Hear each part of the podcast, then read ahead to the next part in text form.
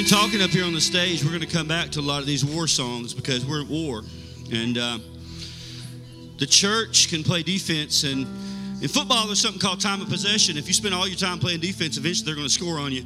We're spending too much time playing defense, and we got to get on the offense. That's the best defense. Get on the offense, all right? So we're going to be taking some uh, offensive actions coming up. So on war. Uh, a couple things, real quick, before we get going on the word. Number one, in two weeks, say two weeks. You got that picture there, Lakin? This man, Nikita Kola, Nikita Koloff, the Russian assassin, he's going to be here in two weeks. Uh, not doing a man up conference. He's just going to come worship with us. I don't even know how the service is going to look. It probably look like a regular Lost Creek service, but he's going to be with us. And um, it's a powerful day. So if you know somebody that doesn't go to church, yeah, that's what he's going to do. I'm. I'm hoping he'll rush. I'm hoping he'll put the Russian sickle on Gerald or something. I don't know. We're going to volunteer Gerald to do the Russian, to take the Russian sickle. If you know somebody that doesn't go to church but would think it'd be cool to see Nikita Koloff, bring him to church. He'll sign their autograph, he'll take their picture, he'll hug him, and they're going to get some Jesus in the process. I promise you. That's the cool thing. Now I need Roman Lakin up here like yesterday. Hurry. I, see, they're too cool now. Roman don't even run. He just he just got his hat and just put it on swaggy. you ain't that cool yet, dude. Come on. I want to I want to point out something. Sometimes sometimes uh, we've been guilty in this church of uh, not praising. You know, the Bible talks about giving honor who honors due, and we don't do that sometimes because we don't want to make people jealous. And I'm sick of that junk. And so, if you're jealous today of other people, maybe you should step up and. Uh, uh, and maybe also you should stop comparing yourself to other people because that's the worst thing you could do. Maybe you just need to grow up. I don't know. But uh, anyway, on his 40th birthday, something cool happened. You know, 22 years ago at the age 18, I think you were 18. How old were you at the work camp? 14 years ago. Okay, he's 26. He was incarcerated. And uh, he's been faithful to prison ministry, and he's been he's preached at lots of prison services. Uh, he's very well liked in prison. I don't even know what was funny about that. I must have missed something on that one. They, they like you, they respect you. It's your peeps. And uh, but something happened Friday that was cool. We got to go to a new facility. I didn't get to go, but the doors open for this team. And uh, Roman got to go back to the very facility he was incarcerated in and preach in front of every single man in that unit, in that room.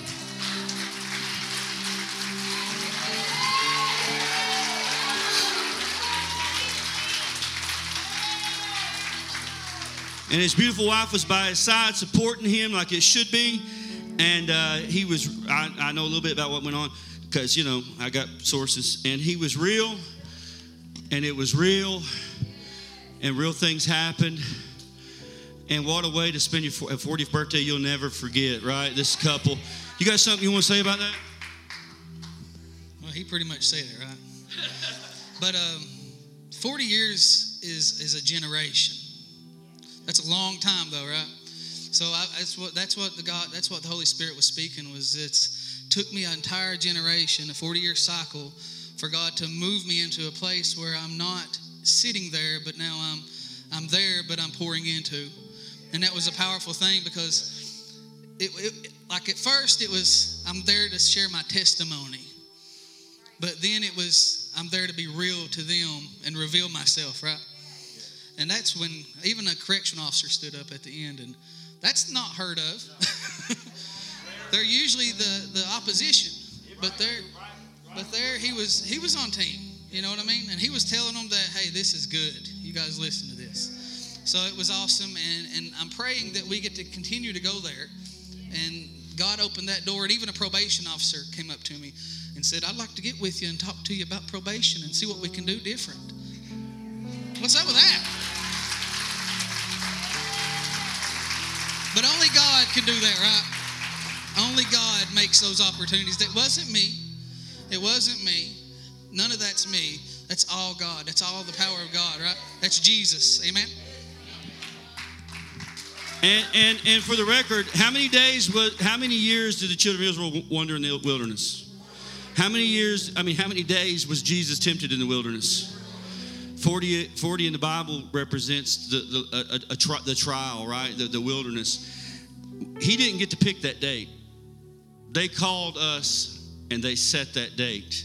You can't tell me God wasn't about the fact that it was his 40th birthday. You can't, you can't, you can't, you can't make that stuff up. And uh, just, uh, I'm proud of this couple, this awesome couple. And I think what they figured out, not to, not to, I don't know, uh, but I'll just say it, is that when you minister together, it's a whole different level. And these two are clicking right now. And I pray that for God's protection over them. You guys pray for them. And I pray for the same for you in your life, okay? Thank you guys so much. Yeah. Thank you so much.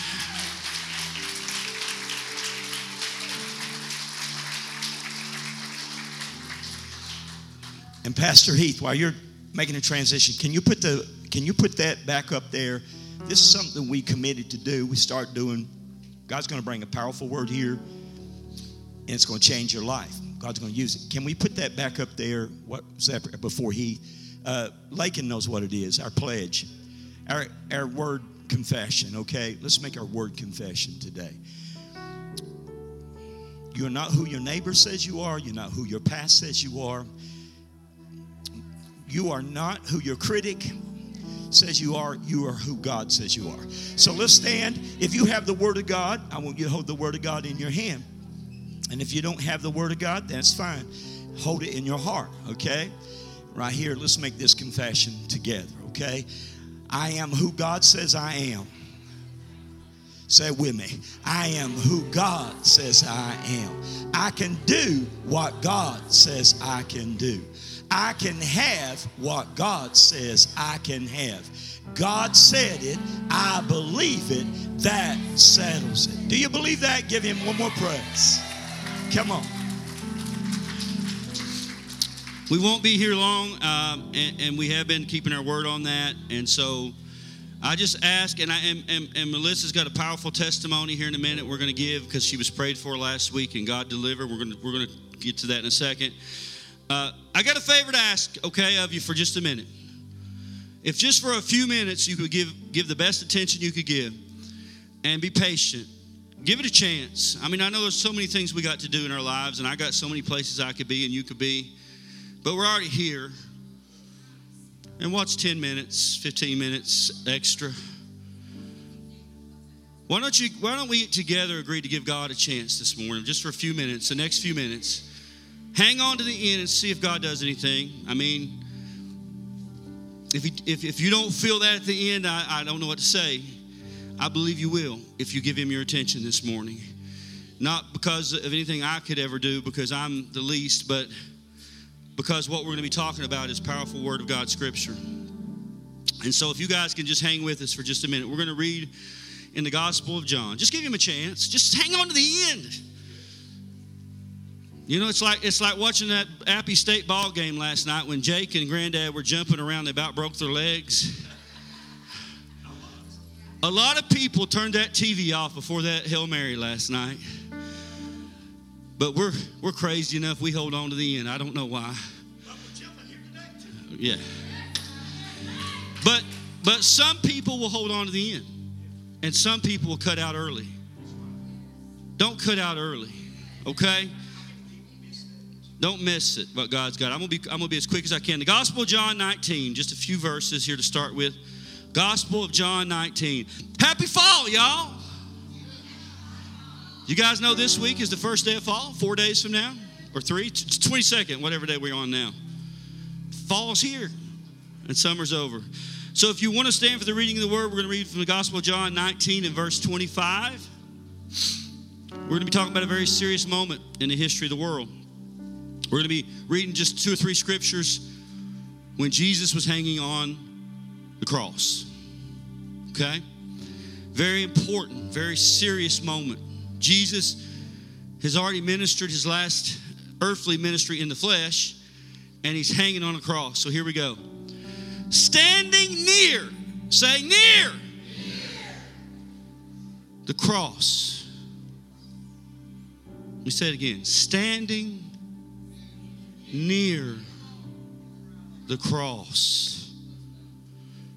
were Jesus' mother, that's Mary or Miriam, his mother's sister, Mary, the wife of Clopas.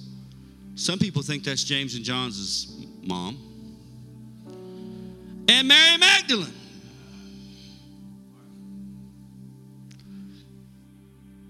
Three Marys. When Jesus saw his mother standing there beside the disciple he loved, he said to her, Dear woman, here's your son. And he said to this disciple, Here's your mother. And from then on, the disciple took him into his home. You may be seated.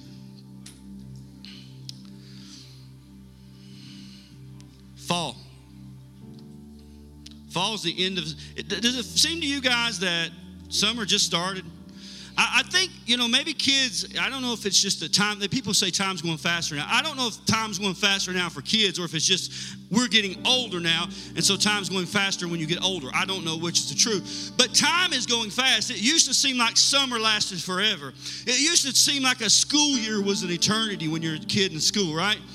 But but now it just seemed like we just started summer. Do you know that I was only on a boat like twice this summer? Do you know that? Do you know we had zero campfires? You know that? All the stuff that we promise each other that we'll do that's important for our family. And honestly, to you guys, confessional, we did a big fat F. It just wasn't important enough to you and me, okay? It wasn't important enough to you, apparently. You know, that's just the truth because it's so fast right now. Everything is going so fast. And we always think we got another week. And sometimes you run out of weeks. And summer's over. And it's fall. And, and I want to read the lyrics of a song. Sal, are you in the room? I always talk to Sal when we sing songs, and he, I don't even know if he's in the room right now. Every time I call on Sal, he's out of the room. It's, oh, there he is, Sal! Give it up for Sal! Sal, Don Henley. Who, who is Don Henley? Some guy played in some group named uh, Eagles. Okay, I don't know who that is. Some, I, I, I'm too saved for that. I don't know who that is. My brother over there knows who that is. Probably got the, the vinyl. There's a song that many of you have heard. I'm going to read a couple lyrics. Not going to sing it, thank God. And it might remind you of your weekend or your yesterday. It says this Nobody on the road, nobody on the beach. I feel it in the air. The summer's out of reach. Empty lake, empty streets. The sun goes down alone. I'm driving by your house, though I know you're not home. It goes on to say, I can tell you my love for you will still be strong after the boys of summer are gone. Anybody ever heard that song? You know, I, I drive by the fairground out there on Hurricane, the Virginia Kentucky Fair. When I was a kid, it was the biggest show in town, man. And it used to be bigger than it is now. It really did. Used to, if you hit like the light where, uh, like McDonald's is now, there wasn't a McDonald's. That area, it was already. There wasn't even that area. Wasn't even, the road wasn't even built. But you know, it was built back back to there. It was stop and go all the way through town to get to the fairground. And, and as a little boy, and my mom, I don't know why she did that. I guess she wouldn't embarrass me this morning, but some of you got a picture randomly of me as a child. I don't know why she would want to do that. I'm sorry that I, I ruined your breakfast or she ruined your breakfast. But as a little boy, that thing looked so huge.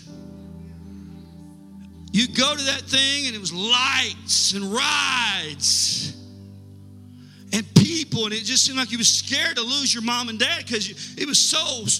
I mean, did, did you guys go to that? It was a big deal, and the rides were big, and the games, and and it was. It seemed like this to me. It seemed like Disneyland. But then now, as an adult, if I drive by there, not during the fair, just the fairgrounds like today, it's so, and I don't mean this in a bad way to make fun of it, it's kind of sad. because it's empty and it's small and there's no rides. And I look at it and say, Is that what I used to think was Disney World? It looks like my backyard. I mean, it's not that big. And that's not to insult the thing. I'm just saying, my, when the circus was in town, it was a lot different experience than when the circus leaves town.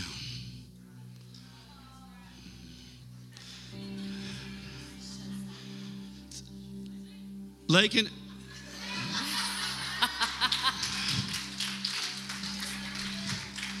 if you're in this room and you're jealous of Lakin, tear, tear her up. Give it to her. Hate her guts. I don't care right now. First, it was the wedding dance. Now it's this. I'm really starting to feel I'm not bragging on you anymore.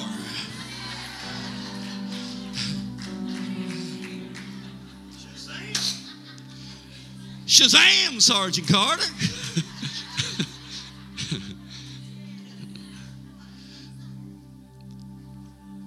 and, and the thing is, when you go to the lake in the fall, I think you guys were at the lake yesterday. When you go down towards the, the marinas like Painter Creek, South Holston Lake, in the summer, there's life. There's all these little stands up, like little uh, there's a little cotton candy hot dog place and there's golf carts everywhere and kids out play, riding bicycles and running. It's noise and it's crowded it's fun people are laughing. And you go out the lake there's a thousand boats and you go to the parking lot and you can't find a parking spot. It's like this circus is in town but when you go in the fall there's nothing there but water. Yeah. and sometimes that's better But it's different after the boys of summer are gone. After summer's over, it looks completely different. It's quiet, solitary. And, and, and, you say, well, what, what, what in the world are you talking about? All this crazy stuff. Maybe I'm just an old guy starting to think about autumn. Because when you're young, spring seems like it'll last forever, and summer seems like it lasts forever. And Roman, I hate to tell you, you're coming close to fall, friend. And fall's different. I'm not saying fall's bad. Fall's awesome.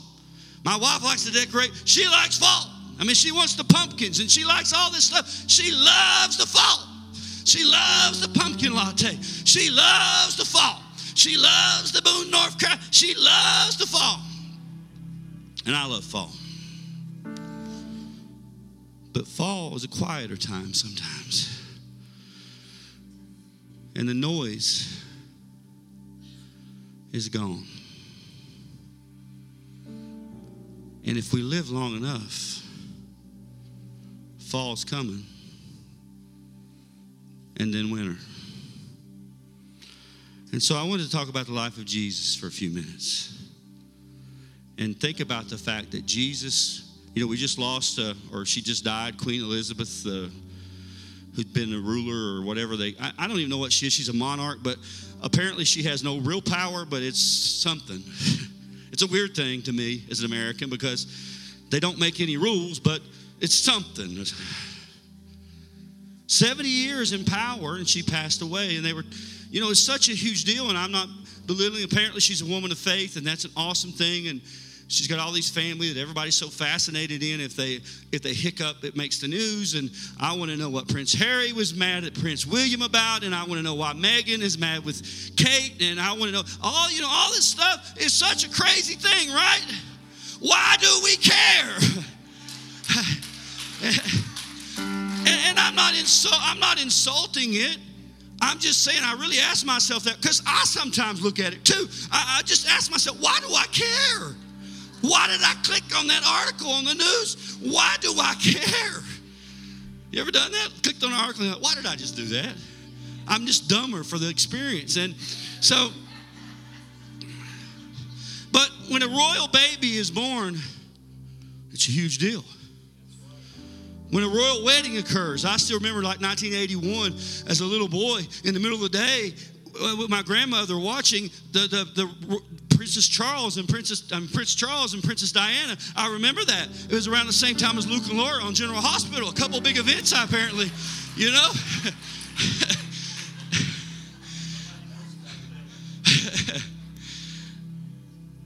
but when Jesus was born, it was pretty quiet, friends. Was a quiet night. There were a few people showed up, some shepherds. There was some animals probably. But that night, it's pretty quiet. Didn't have a lot of fanfare and noise and excitement and buzz and paparazzi and it's quiet. And did you know most of Jesus' life was quiet? So quiet, we know only one story between the age of a toddler up to 30. That's pretty quiet. That's pretty anonymous. But for three and a half years, he set the world on fire. For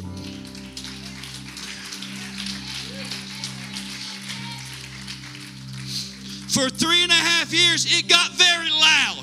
It got very chaotic. It got very busy. And I don't mean this in a frivolous way because I'm not talking about Jesus. I'm talking about the crowd around Jesus. The circus came to town whenever he came to town. And again, I'm not talking about Jesus. I'm talking about the crowd that traveled with him. I'm talking about the noise, the chaos, the controversy, the hope, the excitement, the buildup. When he would come to town, it would change. So I'm going to read a couple of scriptures real quick. Luke 14, 25. Now large crowds were going with him. Mark 5, 24. A large crowd was following in and pressing in on him. Matthew 4, 25. A large crowd followed him. Matthew 14, 13. Jesus tried to get away to himself and the crowd wouldn't let him. They followed him to his reclusive spot. So many, so 5,000 men followed him as he tried to get away. 15 to 20,000 people He's trying to get away to himself, and 20,000 people. Could you imagine walking a man walking into town, and there's 20,000 people following him? You're talking about a circus. They say, oh man, that Lost Creek, they got some rough customers. You ain't seen nothing unless you hang around with Jesus.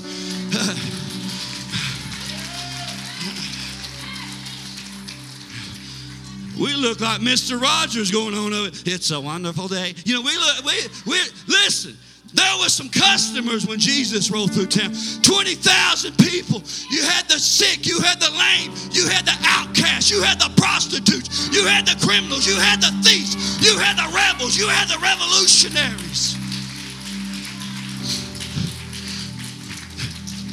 You know why? Because those people have been told they were nothing their whole life. And finally, someone gave them some hope. Finally, someone said, You matter. and those people woke up. Listen, it's time we wake up the, the streets. Devil been telling people, go to sleep, you're nothing. Go to sleep, you're nobody. Go to sleep, nobody wants you. And Jesus says, wake up and let's change the world.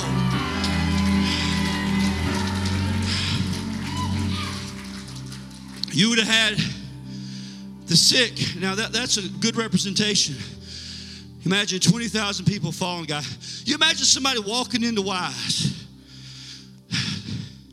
there used to be this lady called Lady in Black that would walk. Y'all remember that internet sensation? And people would track her on the YouTube or whatever it was. Yeah, that picture. She ended up at Lost Creek for a service. That was awesome.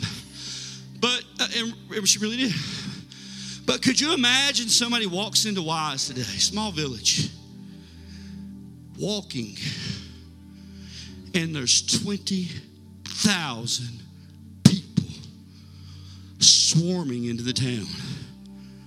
In the middle of a chaos of 20,000 people, one man and some disciples, probably as we read about the one with the issue, trying to just keep him from getting crushed to death.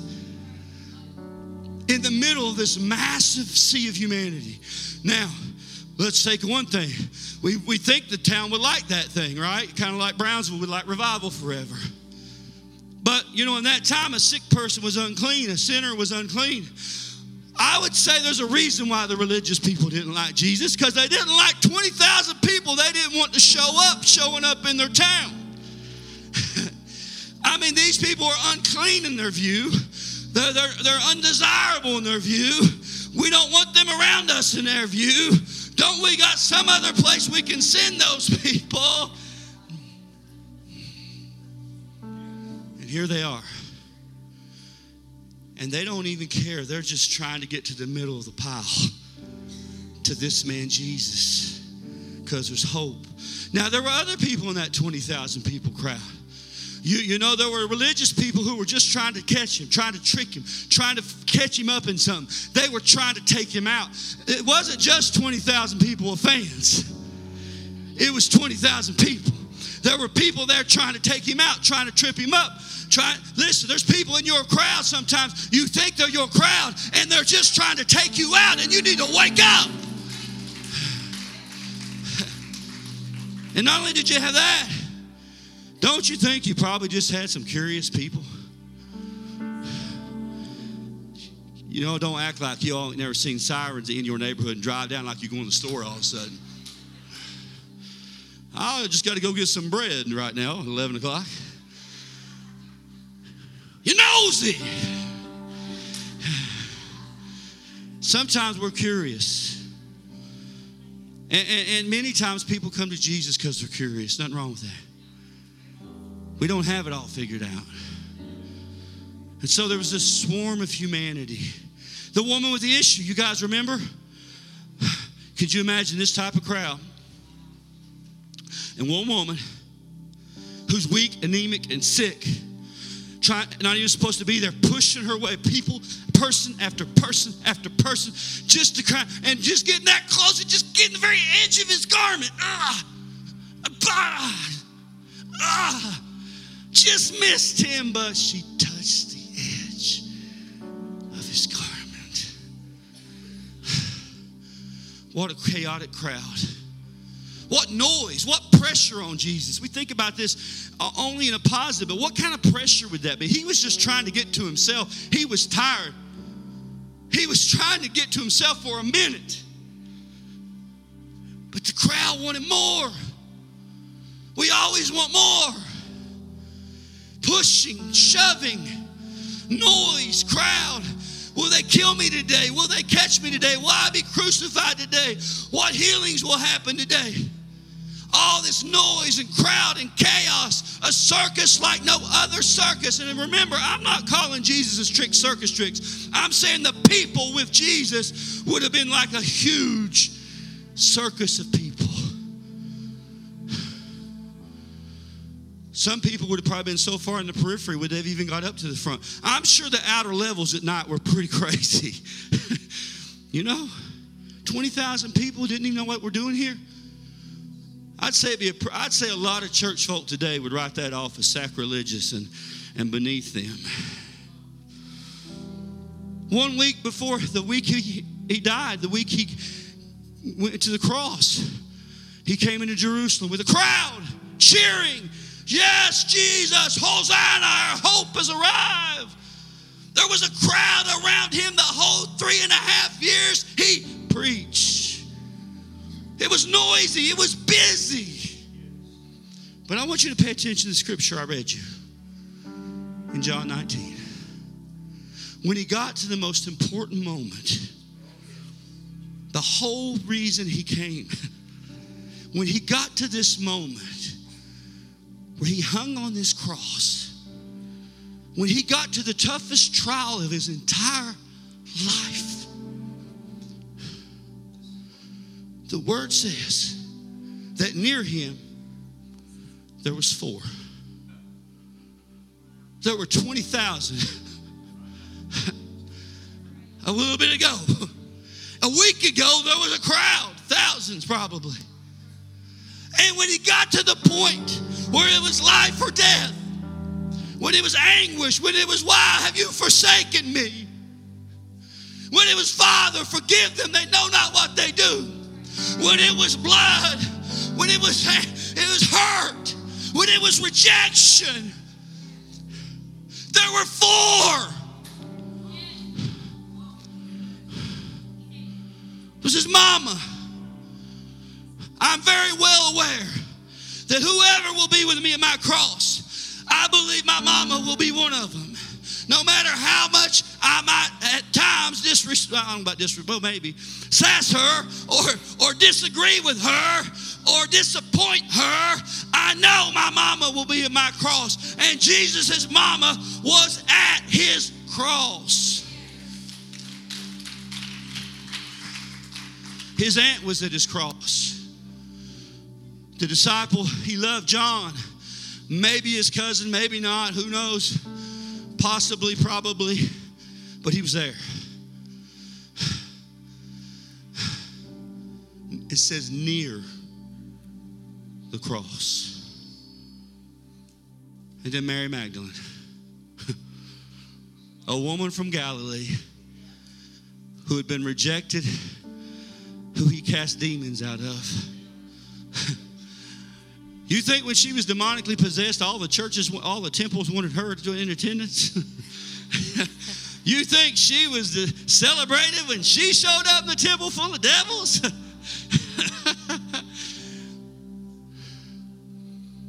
he cast them out, changed her life, and she ended up going with him everywhere and supporting him and supporting him with her finances, supporting him with her love and devotion and she was there at the cross, she was there at the empty tomb. Four were near. Four drew near. When times get tough, listen, I preach in a lot of prisons. When stuff goes down, they scatter, boys. Your boys scatter on you. Your boy, let me tell you what, this fake gangster mentality, when the when the blue lights show up, they scatter. I'm here to tell you, your boys will scatter. Ain't nobody sticking around and saying, oh, it's my fault, I'll take the rap for you. They scatter like roaches. When the time gets tough, very few people will draw near you. When you're accused of something horrible, true or untrue, very few people will draw nearer to you in that moment. They run like you're yesterday, like you're dirty. Ooh, I don't want nothing to do with him. Ooh. But four, no matter what the cost was going to be to them, pull closer. Now, that's not to say there weren't other people at the cross. There were people jeering and, and chanting and mocking him, but they were in a distance. There might have been curious people that came by that day. They put him up on public display for a reason to, to, to kind of make a point to the Jewish people. And so people would have walked by that road and looked up. Some people would have been like, oh man, that's awful. Some people were probably so used to it, they look up. Some people were so busy they didn't look up. One time we had a nativity in Norton. I talk about this a lot. We had a two hump camel, only one being in Norton, Virginia in the history of life. It was standing on the street, a camel. They had to have a police escort. I stood by it on the street and I saw many people drive by, texting on their cell phones, and did not even see. They drove past a huge camel in Norton and they didn't even see it.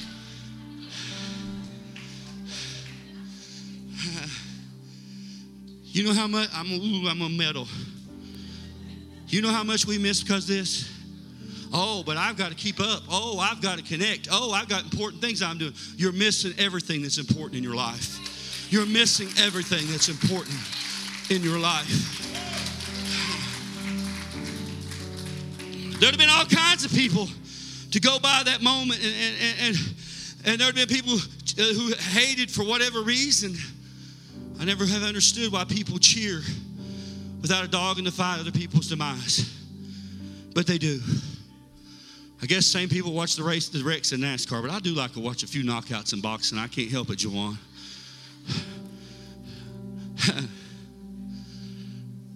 but why do people cheer when other people fail?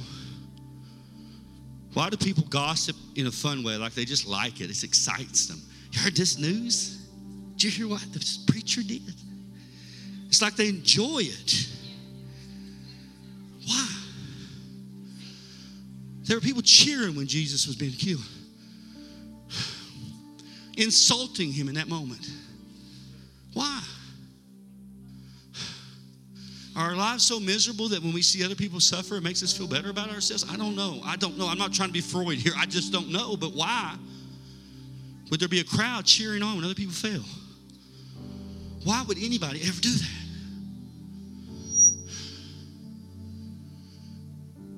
Would have been a wild thing to think about that from a crowd of 20,000 plus, Jesus had to preach on mountains and out and water pushed off to make amphitheaters because you couldn't even hear him. And yet, when the rubber meets the road, four. Our lives, there's very few of us in our lives that are going to have 20,000 people, unless we're at a ball game or a concert or something, right? We might be in the middle, but they're probably not there to see me. Sometimes when I walk through a crowded ball game, I say, I think these people are, just to make myself feel good, I, I say, I bet these people are here to see Heath Reynolds, you know? You do that, Josh? I'm just kidding. I, I'm just kidding. Nobody's there to see me. But we know what it's like to be in a crowd. But very few of us in our lives are going to have 20,000 people scampering around us. But if, if we're truthful, there's seasons of our life where we have a circus around us. And it, and it might be a circus with nobody with us. Noise, chaos, bills to pay, pressure, people, rumors, Facebook, Instagram, jobs. I got to make this money. I got to make mine. I got to get mine. I got to get that woman. I got to get that man. I got to raise these kids. I got to put good shoes on their feet. They got to dress nicer than the other kids. They got to be prettier than the other kids. They got to hit more home runs than the other kids. I got to put all this pressure and it's a chaos around me. It's noisy sometimes. Even when you're young there's friends and there's acquaintances and there's gossip and there was the girl who was my friend, right? There's the people that turn on you. The, the, there's the people that you forget about. There's people, you know what? There's friends I had in school that I never had a fight or argument with, but it just fades off, man. And I'll be honest, I don't even think of them. And I know they don't think of me, and it doesn't mean I'm a bad person. I'm just saying there's a there's a lot, situation in life where there's all this noise and chaos and stress. And the things we do to try to help the stress, they sometimes make the stress worse. And so we spend 24 7 just trying to get the noise. My job's driving me crazy on this and that. At church. Noisy sometimes. And a lot of things get our attention in the noise. I'll say this in the circus, the loudest act will get your noise.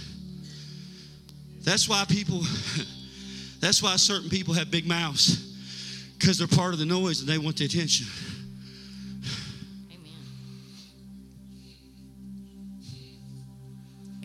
But, friends, in life, fall comes, summer ends, the circus leaves town. And we're left with the question what really matters in life? What really matters? And, and, I would ask us this question. I'm not trying to play psychology, I'm getting back to Jesus in a minute. But, but I think Jesus wants us to think about something.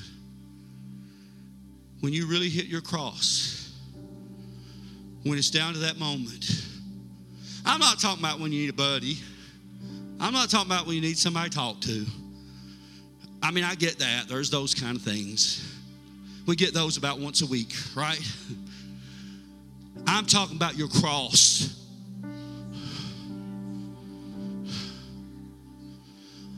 I wonder if all the things we listen to in the noise are really worth it in that moment. And I wonder who or what will be there in that moment. What? Who? And are they the same people you spend all that time being concerned about? Or are they the same things that you spend all that time being concerned about? Four. After the boys of summer are gone, who will scatter? And I'm not talking about just people, I am talking about people. But we can talk about things ambition, obsession, career, money. Oh, there's pressure to get things. Physique. Used to be only women had body dysphoria. I'm here to tell you, men are right now statistically probably have more body dysphoria than women. I got to get them abs, man. I need, where is my airbrusher?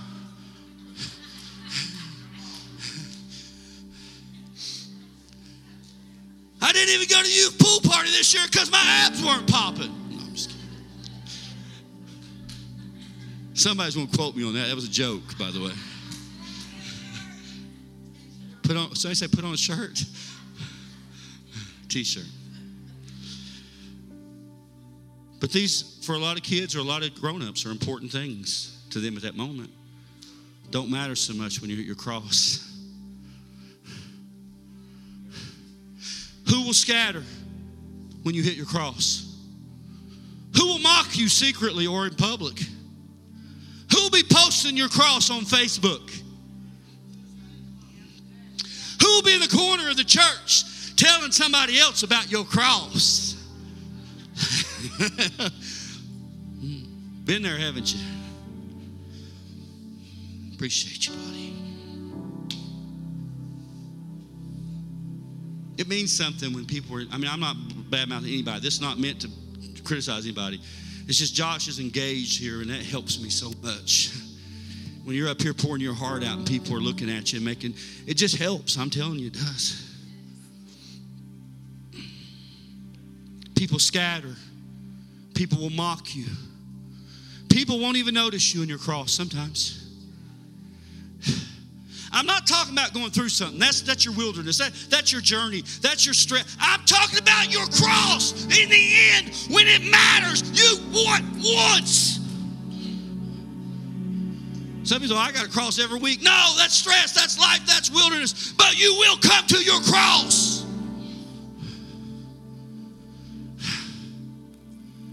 Some won't even notice. Some will walk by doing their own thing. Some will mock you, some will scatter, and very few will draw near. And, I'm not here to make anybody feel bad or good. Did you see the picture of the 20 of all that group of multitude earlier? And look at that. Friends, that's life. Who will be there after the boys of summer are gone? I know it's fun, I know they're cute.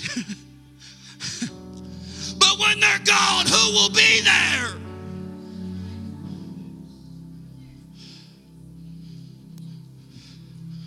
Fall, y'all. Four people. I will tell you this. Ask you a few questions. Number one, ask yourself this question Who do I really think will be with at, near me at my cross? Ask yourself that question. Ask yourself a second question How much do I value them? How much time do I spend on them?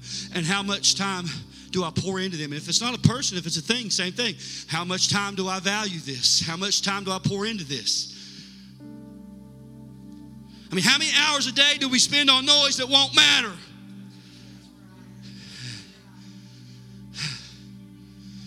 In ministry, I can say this, and I'm not trying to be mean because some people get called other places. God bless them. I support them. I, will pray for them. Uh, we'll partner together. But there's many people that leave that it's like John 6 66. When it gets to t- going gets tough, they scatter and they say, No, this is too tough for us. We can't hang. And that's okay too. Nobody's going to give you a hard way to go. But it seems like when they scatter, they write you off and won't even look at you anymore sometimes. Like, why is that? I mean, why would you go into a store and somebody you've ministered with for years, you know, nothing personal, they're just whatever, life goes on, let's go up and bro hug and say, all right, man, I'm praying for you. Why is it so awkward or mean or I don't get that? I ask you who will be at your cross. Let me ask you the second way.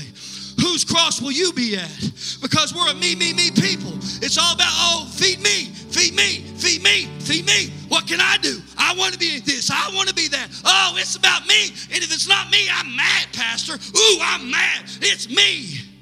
Whose cross will you be at? Or who will you scatter from? Or who will you not care about? Or get busy and forget about? And I'm not, I'm saying the same for me. I'm not, I'm no holier than anybody. I told you, I got friends that used to be my boys that I, I never fell out with them. It's just, and make sure that you understand this. Being at somebody's cross, there's not a single scripture, I'm not saying she wasn't, of Mary, the second Mary, in the Bible except at the cross. So I don't even know how much she hung around Jesus. We're not talking about who you hang out with. We're not talking about where you go to the ball game with somebody. We're not talking about where you go on a couple's date with somebody. That's fine if you want to do it. We're talking about who will be at your cross. I don't care who your buddy is. We're talking about who's going to be at your cross and whose cross will you be at. That's a different thing. Because if you're real with yourself, I doubt there's that many people you're going to be at their cross or me. Really? Truthfully.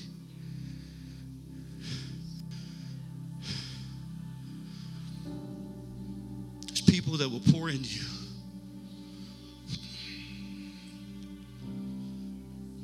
Take abuse from us. And they'll be there anyway.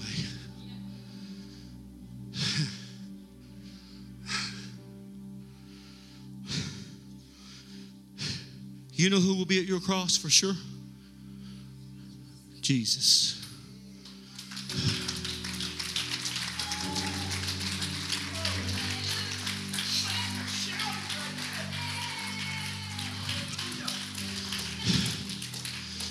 After the circus leaves town and all the lights are down and it gets quiet, there's Jesus. After the boys of summer are gone. You go out on that lake yesterday, I don't know if you did. Oh, I guarantee you Jesus was there. after all the stuff that matters so much to us passes away, there's Jesus. After Dwayne, it all falls down You know what's a hard pill to swallow, Dwayne? I think I can talk to you because I think we can. He's there all along. But he was quiet. And we didn't pay attention to him because he was quiet. We paid attention to the noise. And then the noise slips away. Jesus. And he doesn't say, I told you so. He doesn't say, I was there all along when you were doing all that other stuff. He just says, I'll take what I can get because I love you.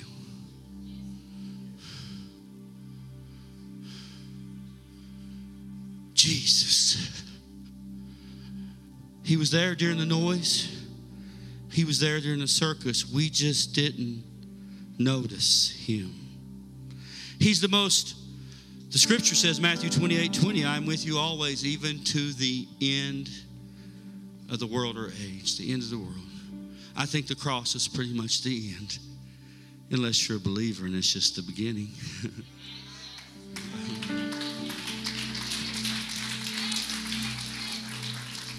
He'll be with you at your cross.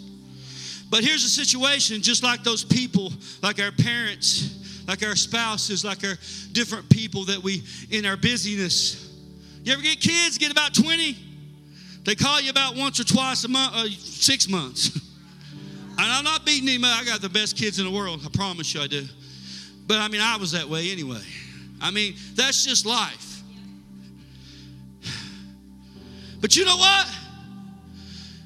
I neglected the two.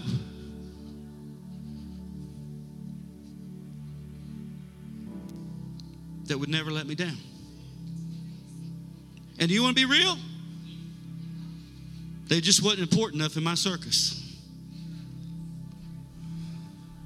Because the noise. And Jesus, I grew up on Jesus.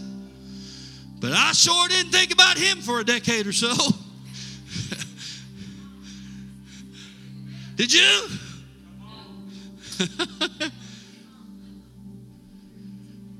but he was there. And he was loving me anyway. Waiting. Waiting for this day. Do we see what matters?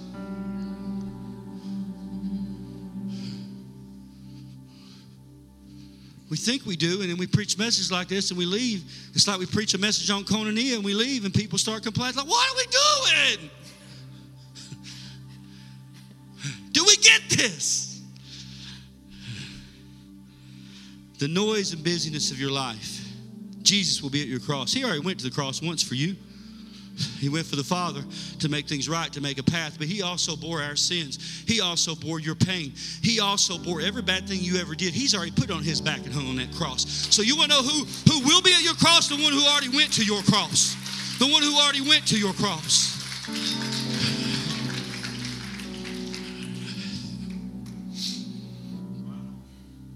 Jesus. He will be there. So I think what Holy Spirit, and we're about to close, is trying to do is maybe have us ca- calibrate our life a little bit. And I'm not talking about do more church stuff or do less church stuff or do more Bible reading or do le- that. That if you get relationship, all that'll work itself out. I'm not even going to text you. I mean, I'll text you if I worry about you. But if you, you know, if you're, I'm not the kind of guy that just I'm, and nothing wrong with it. I'm just not the kind of guy that micromanages. But I do miss you when you're not here. We talk about and we say, okay, not bad way. We just say, oh, it's so and so okay. Have you heard from so and so? Because we love you. It's not like I'm trying to micromanage your life. I don't care where you had dinner last night. I don't care where you went on vacation. I don't care what if you're, you know, I don't care. It's not that I don't care like I'm like flippant. It's just I don't want to micromanage your life. Not my right to micromanage your life. It's not my right. But you know, I do think sometimes Holy Spirit needs to calibrate us and say, are we really focusing our time? You, you know, Craig Groeschel says you can find out who somebody's God is by their checkbook and their day planner meaning what they spend the most time on and what they spend the most money on. Everybody says I'm Jesus first, but when they look at their day planner, they got five minutes of Jesus and 30 hours of work and and and stress about work and looking for work and all this other or, or, or fighting with relatives or fighting with church mates or stress or arguments or Facebook drama or, or sports and nothing wrong with either. I love me some sports. But maybe sometimes we have to calibrate our lives and start thinking about who will be at our cross. Now, you're still called to minister and be a neighbor and minister to people who won't be at your cross. you're called to be a neighbor, not just a brother, not just a friend. You're called to be a neighbor. And, you're called to love on people that'll never reciprocate it. So don't get me wrong saying don't, don't just don't pay no attention to nobody else except the real close. No, I'm not saying that. But we do need to, it tends to me, seems to me, that we tend to give those people the least amount of our focus. And maybe we need to calibrate a little bit. And in the midst of caring for those who will never care back, and loving those who will never reciprocate, and being a good neighbor like the Samaritan, and all those things, maybe we could spend a little more time with the few that'll be at our cross, including Jesus.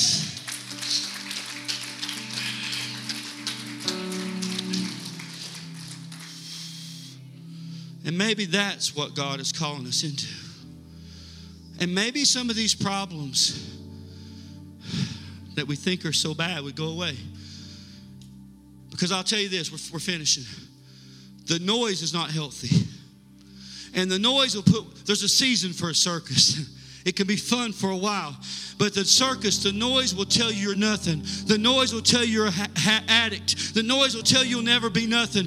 The noise will tell you you're not free. The noise will tell you you're less than. The noise will tell you you're junk. The noise will tell you you're trash. The noise will beat you down. But Jesus says, You are the apple of my eye. You are more than a conqueror. You have purpose. You have destiny. You matter. I love you. I died for you. And I'm sitting here waiting for you. I'll give you some news. When God created the world, there was the Word. The Word, let there be light. The Word spoke creation. When you were created, Jeremiah 1 5, Jesus was there. And the fact that you're still sitting here, I can promise you, He's not went anywhere. He's still here, and He's still about you, and He still loves you, and He will never leave you nor forsake you. And He'll be there in the end. Now, that song, Boys of Summer, I'm done. I just want to finish up. What it's about, it's about an earthly love and a crush, maybe. About a guy who likes this girl. But in the summertime, they must live in a lake town. All these good looking boys come and work at the marina. They don't they wear their shirts off. They get all the attention. I'm not trying to be vulgar. Listen to me. Listen to me. You could be girls too. This song's just Don Henley wrote it, you know. And this guy's sitting here saying, I can't compete with that. But after they're gone, my love's still here.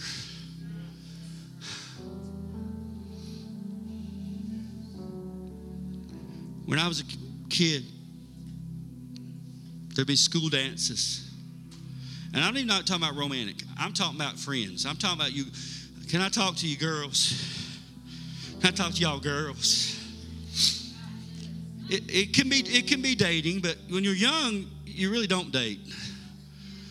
I mean, it's fake. It's just, but it could be friends. It's a lot. A lot of times, it's friends, where you'll have this great friend who's there for you, and all of a sudden, the next popular tier up, the next tier up on the popularity scale, starts giving one of them a little attention, a little bit attention.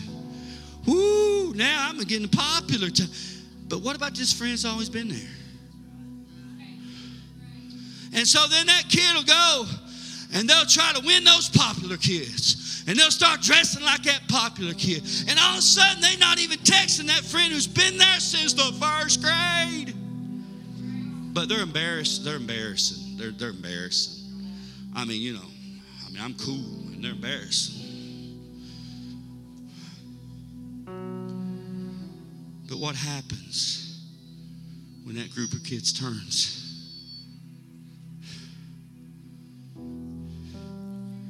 And they're alone. After the boys of summer are gone. When it all falls down, there's Jesus. You see that 20,000 crowd? Can I get real? They're a lot like us. There were 20,000 around him when they wanted something.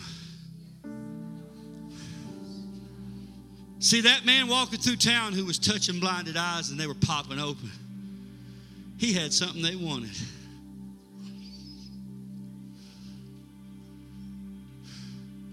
But the one hanging on the cross bleeding didn't offer that crowd very much. But you know what they missed? They needed the Jesus on the cross more, more than they needed the Jesus in the circus.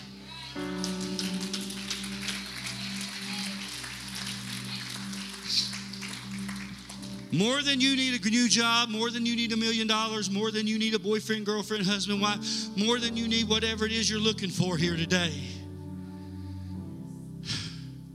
People usually come to Jesus wanting something. We're the, we're the crowd. Let's get real. I'm hoping we can transition to the ones that drew near at the cross. But if we're real, if I'm real with myself, I'm the crowd.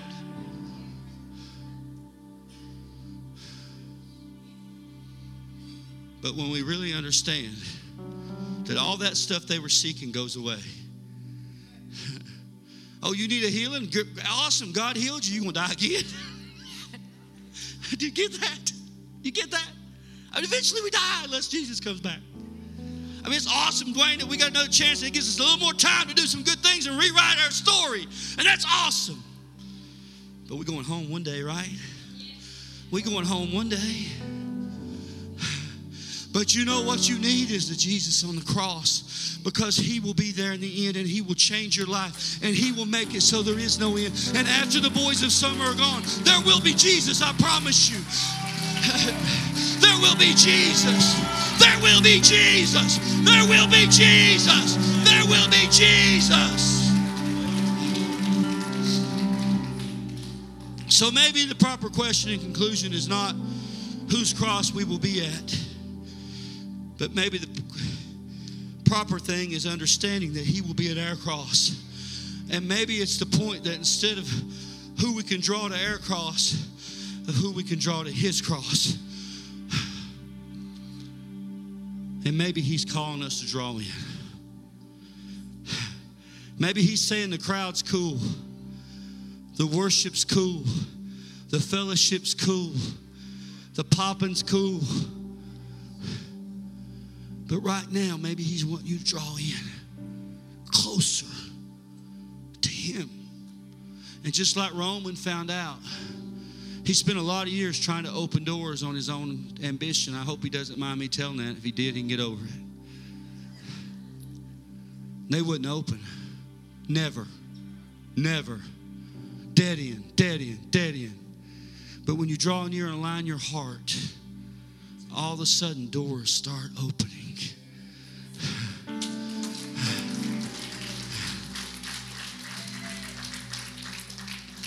At least the one that needs the ones that need to open. So I'm sorry to my parents for not making more time this summer, my sister, my wife, and my kids in my daily life. But I'm more sorry to Jesus. And I want to do more about that. Whether it's in a service or out of service, it's just about being close to Him. And so, what I think He wants us to do today I, I don't think it's a big, crazy, wild thing and, and, and scare you and, and, fall out on the floor. Although, if you want to, if, if the Holy Spirit moves that way, that's I ain't stopping nobody. I'm just saying. I think He wants to give us all an opportunity to draw near if that's what you want. If that's what you want today, to draw near Him. Spend a little time at the cross. Can I ask you to bow your head? Thank you for being patient. You guys did an awesome job. I know I'm goofy. Regan better be the first one at the altar, and I'll start naming reasons.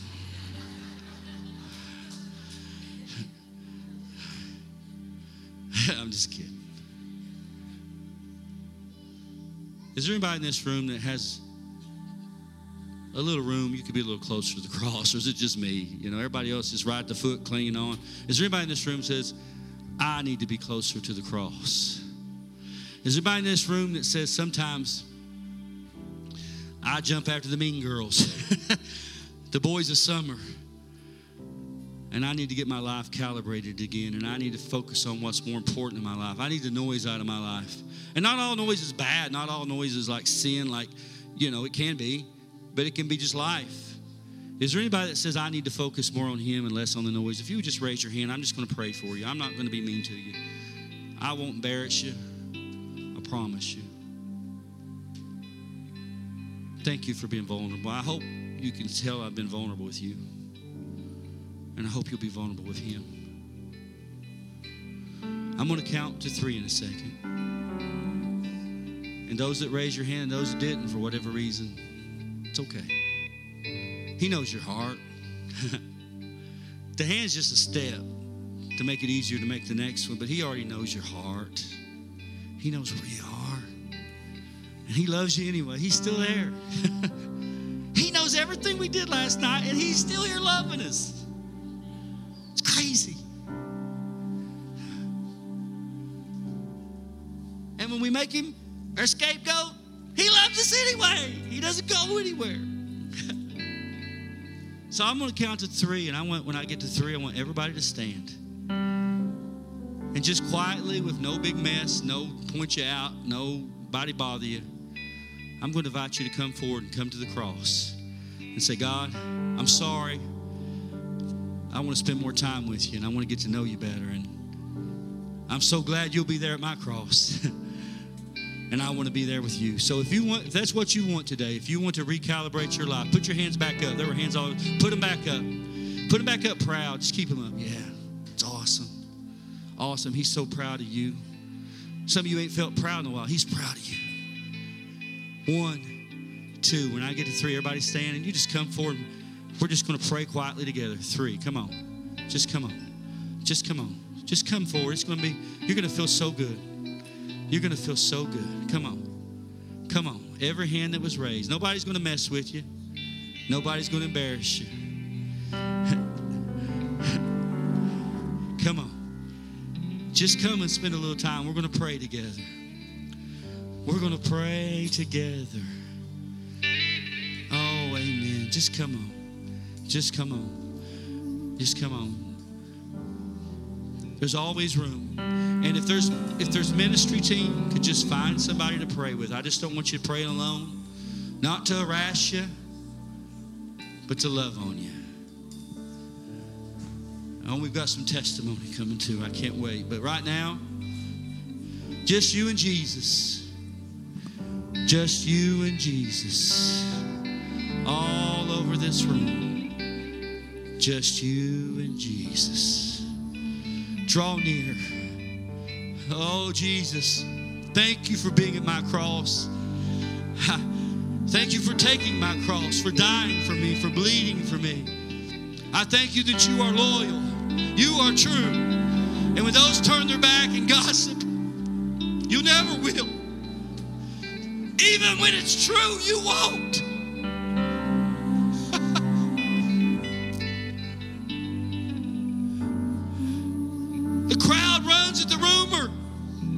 Jesus, you stay knowing the truth.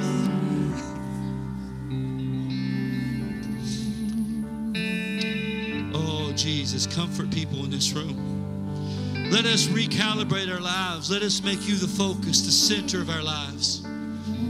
and let the chips fall where they may. We love you, Jesus. We love you, Jesus. You are awesome. You are true.